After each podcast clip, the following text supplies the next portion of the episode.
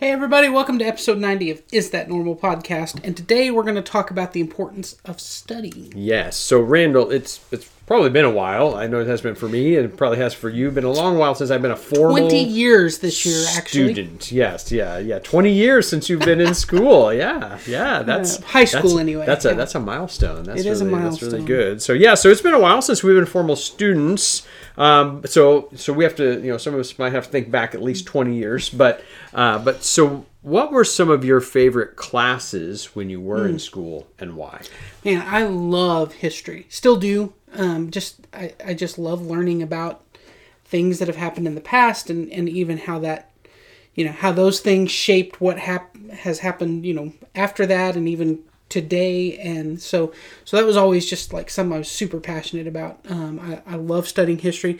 I really loved um, maybe not so much like English grammar stuff specifically, but I, I really loved anything that involved reading and writing, um, and so you know literature, uh, any of that stuff. Yeah. Math not so much, but history, literature, that type of stuff. That was that was right So, up my so alley. words and stories Yes. like that that that hits you. You like that, yeah. Whether yeah, that's that's really good. I, I you know I I like to learn. I loved school. I, it was something I I really enjoyed, and so I enjoyed most of my classes really. Uh, but probably the things I always gravitated to the most were uh, the science classes. I loved science, and as I got into high school, I really liked it when when we got to like chemistry and physics because for me it began really opening my eyes up to how things worked and i'm, I'm just I, I love to know how things work and why they operate and what the purpose is behind the different parts of, of the world and the way life works and so i love that study of like we're going to investigate how everything works and i just love Yeah. that yeah and, and especially in, in that realm when you're talking Mm-hmm. about science and, and things like that uh, it's important to continually be learning because you know if we thought we we had reached the the you know apex of knowledge we would be we would oh. be way way behind on, on discoveries of new things and things that we've learned as people continue to to research and and discover new things. So we're going to talk a little bit about that today and talk a little bit about why it's important to continually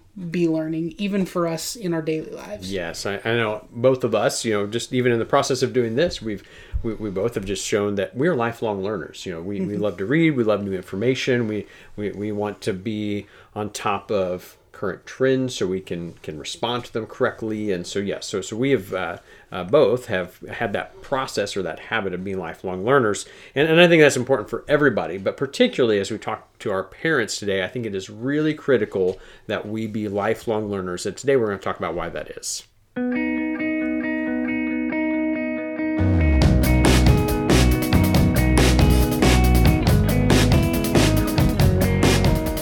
Well, welcome back to the Is That Normal podcast, and we're glad you've joined us. And we say this a lot, but but we really love for this to be a conversation. So Yes. so we would love to hear from you. Um, you can you can comment um, on our social media post on on wherever you're consuming this this podcast. You can email us at connect at isthatnormal.org.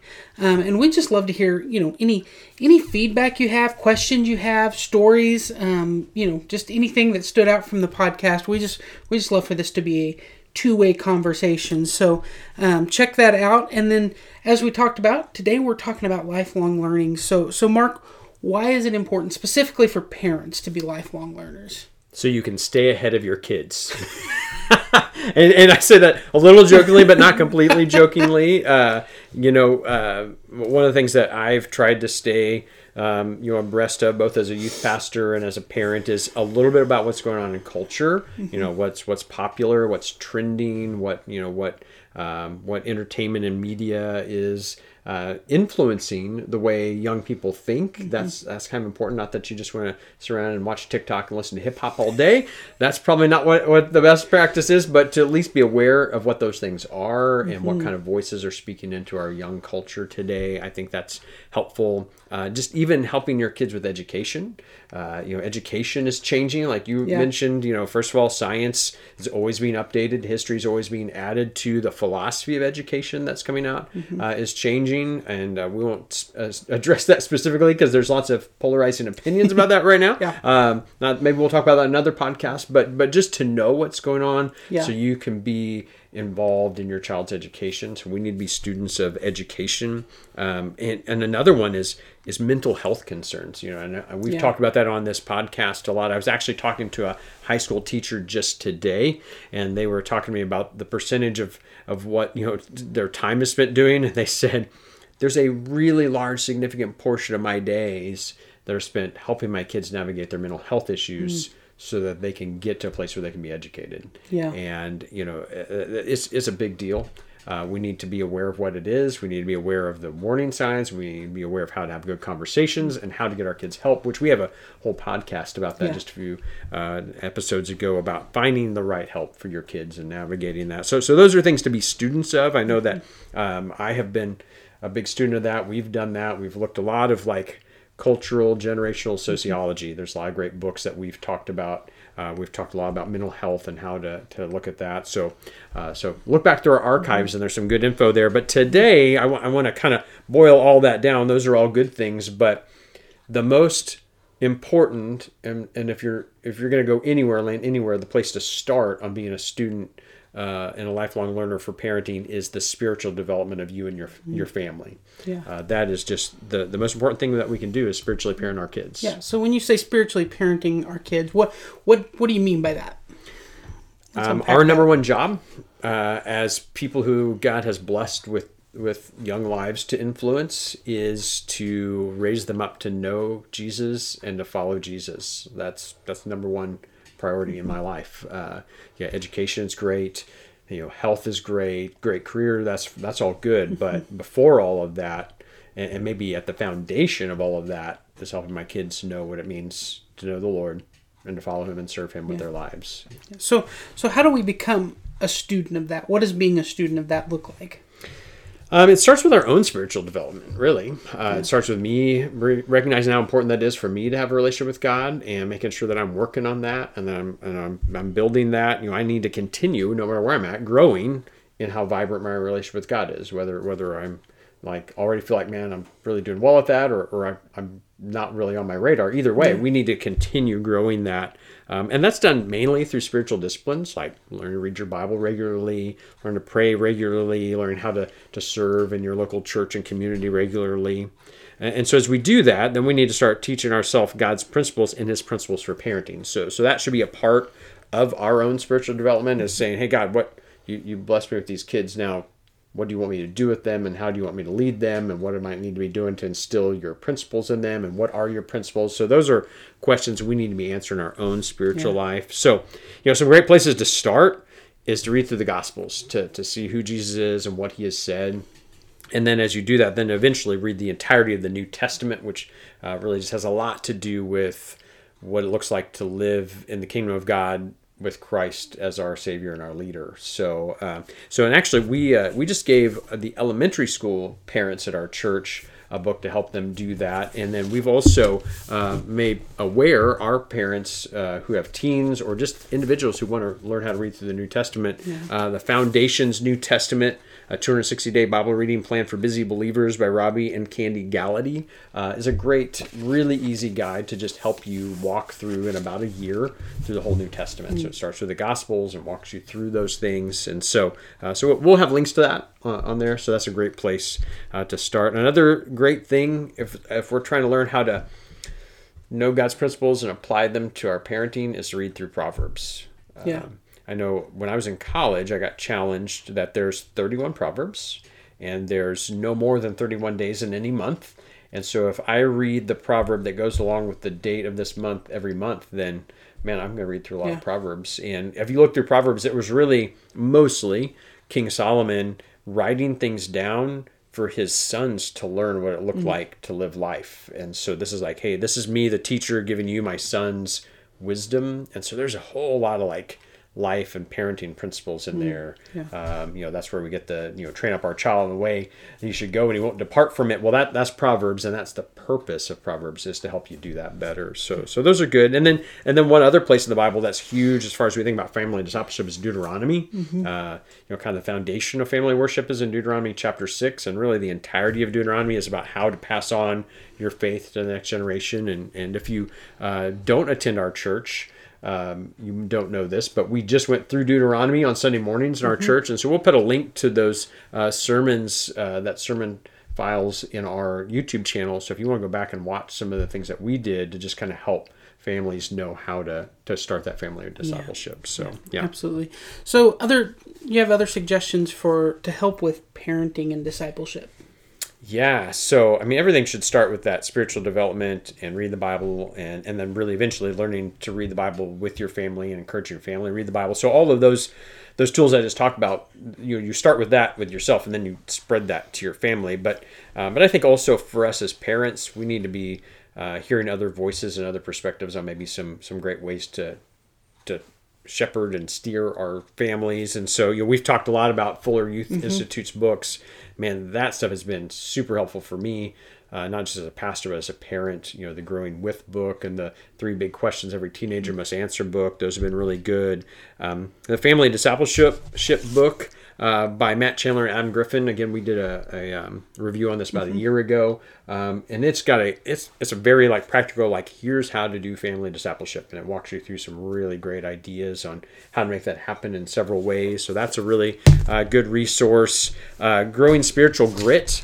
Man, this is a fantastic resource. So there's a book that you can read, and then there's a devotion that either you can do with or have your teenagers do. Um, but it's just all about how um, our faith should establish like this perseverance in us and, and, and this strength in us and what that looks like. And, um, you know, I think as we look at what's going on in our, in our world and our culture and with our kids, like this is a huge thing. Like we need Yeah. to teach them how to let their faith be a true firm foundation for them. So that's a great resource. And then I'm excited about and this. then one of my favorites again. This is one of early podcasts we re- reviewed this book, uh, but uh, by Walker Moore, Dr. Walker Moore's "You Want to Pierce What," and uh, and man, this is such a cool book. I read this like I don't even think I had kids yet the first time I read this, and it is just so neat about how to train your kids to make their own decisions and stand on their own two feet. And that's where we talked about rites of passage. That's a big thing for Walker, um, which which we've uh, we actually just re-aired that episode just a little while ago. But uh, but yeah, great stuff. So so some great places to maybe kind of start depending on what what your needs are right yeah. now. So, So, yeah. So how does all this equate to being a student? Because it's easy, you know.